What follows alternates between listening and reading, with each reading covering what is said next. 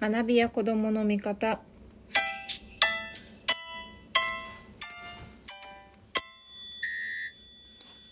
こんばんは。子どもの見方こと深松ひ子です。えっ、とですね最近あの起業のことでバタバタしており全然収録がやはりできていません。しあのライブ配信もできてないんですけどもあのちょっと今日は大きな申請するものがですね、えーと、2つあったんですけどその2つ目が終わったとこだったのでで次の作業に入ろうかなっていう一段落したとこだったのであのちょっと週1本収録でもしてで配信してから次の作業に入ろうかなと思って収録をしてみてます。えっ、ー、とですね今日のテーマなんですけども、まあ、ちょうどあのまあ、授業でもやっていたのでちょうどいいかなと思って、えーと、今日のじテーマが、えーと「子どもが自分で考える力を身につける方法を知りたい」というものですね。自分で考える力を身につけてほしいってことなんですけども、まあ、その自分で考える力を身につける方法って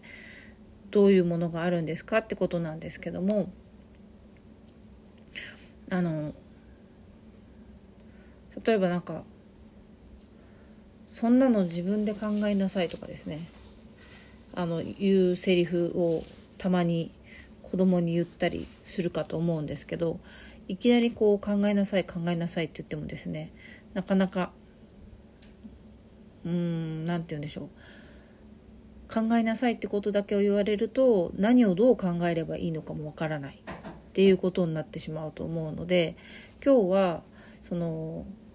何をどう考えればいいのかっていうその型っていうんですかね。考えるものにも空手に型があるように考えるにもまあ一通りの型のようなものがあってですね。そういう考える基準になるものを何個かご紹介して、まあ、それを考える癖のように、えっと、癖のようにこう自分の中で子供が繰り返して考えていけるようになるっていうそれを使いこなせるようになればそれを何度も自分の中で思い出していくようになればあの徐々に考える力が身につくだろうなっていうものを、まあ、いくつか、えーと、ご紹介したいと思います。で、えーと、私はですねあの、まあ、どちらかというと自分で考えることを先にするタイプですね。あのまあ、人に聞くよりも、まあ、自分で考えてみてで分からなければもちろん人に聞いたりもしますし調べたりもするんですけどで私が考える癖がついたのはですね一つにはあの本当幼少期から父親に、えーと「お前はそれでいいのか?」っていうふうに何かを決める時とかですね選ぶ時に、えっと、確認を取られてたんですね。で私はそれで本当にいいんだろうかっていうその一言これ例えばえっ、ー、と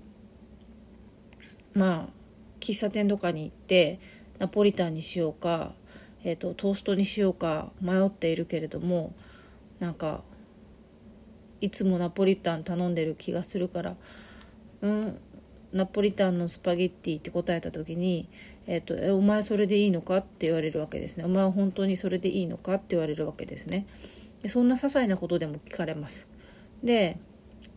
えーと、もうそう聞かれるともう一度、えーと、私は本当に、えーとナポリタンスパゲッティでいいのかなってことを考えます。いつもはそれでいいしナポリタンスパゲッティは美味しいんだけれども今日はえーと、トーストが気になっているからトーストにチャレンジしてみたいっていう気持ちが本当はあるってことに考えついていややっぱりトーストにするってなるわけですね。でそういうふうに私にとってはお前は本当にそれでいいのかっていう質問の方があの考える方になってたわけですね。でそれ以外にもたと、まあ、これは本当の一例なんですけどあの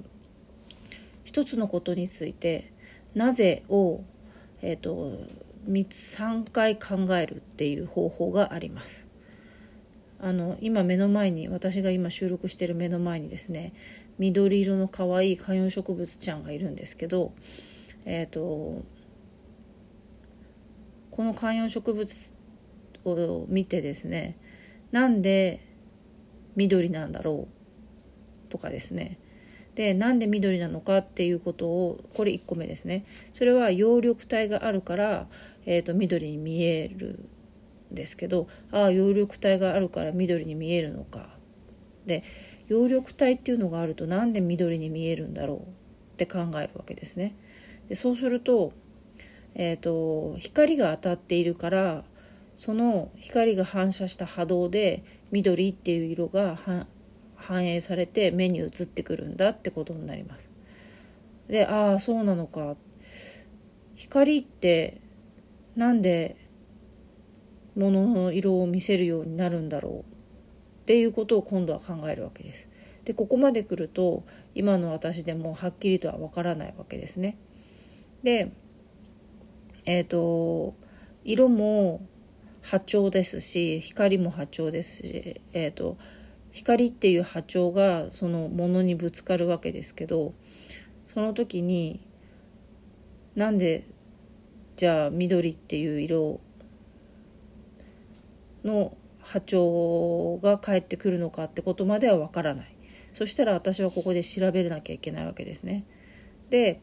こういうふうになんでだなぜだろうなぜだろうっていうのを3回一つのことについて考えていくっていうのも一つの、えーと、考え方の型ですね。で、え、ー、とそういった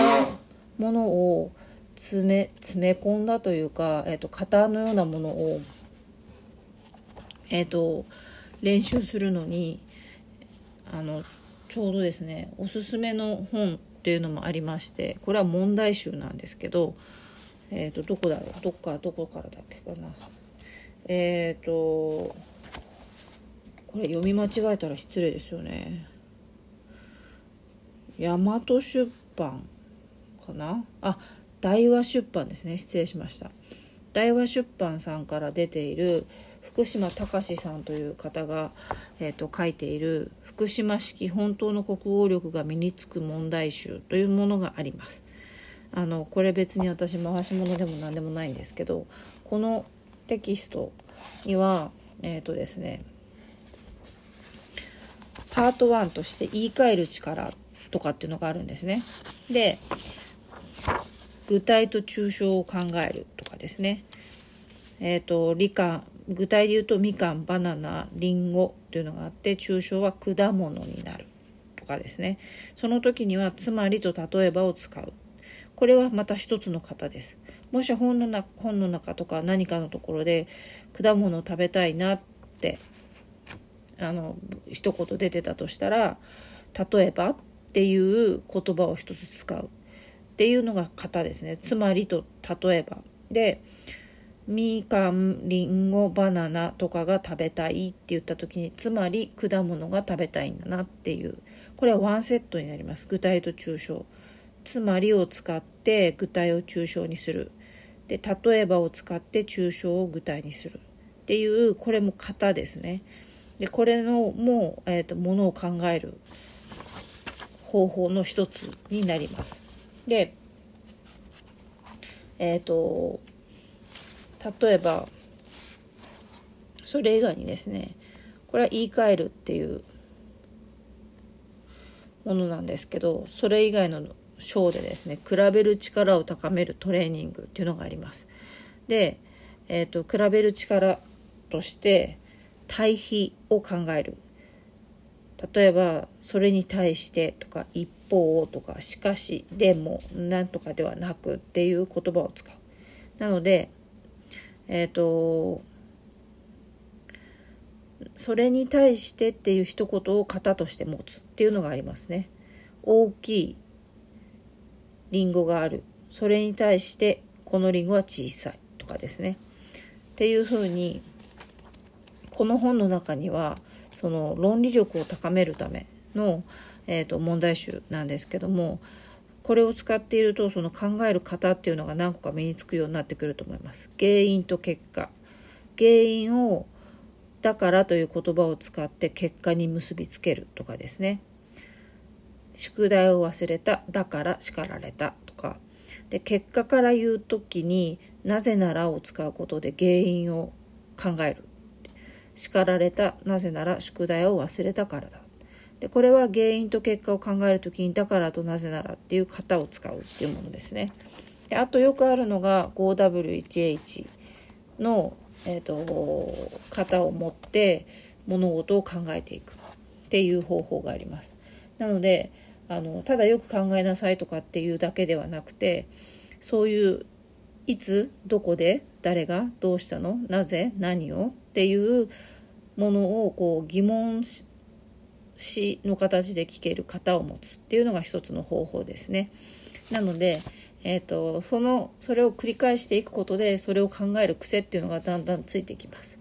なのであのむやみにこう考えなさいというよりかはその考える型のようなものをいくつか準備してそれを繰り返してみるといいかなと思いますね。是非あの試してみてください。では久々の収録でしたがここまで聞いてくださってありがとうございます。今度ちょっと落ち着いたらまた収録して配信したいと思います。ではおやすみなさい。聞いてくださってありがとうございました。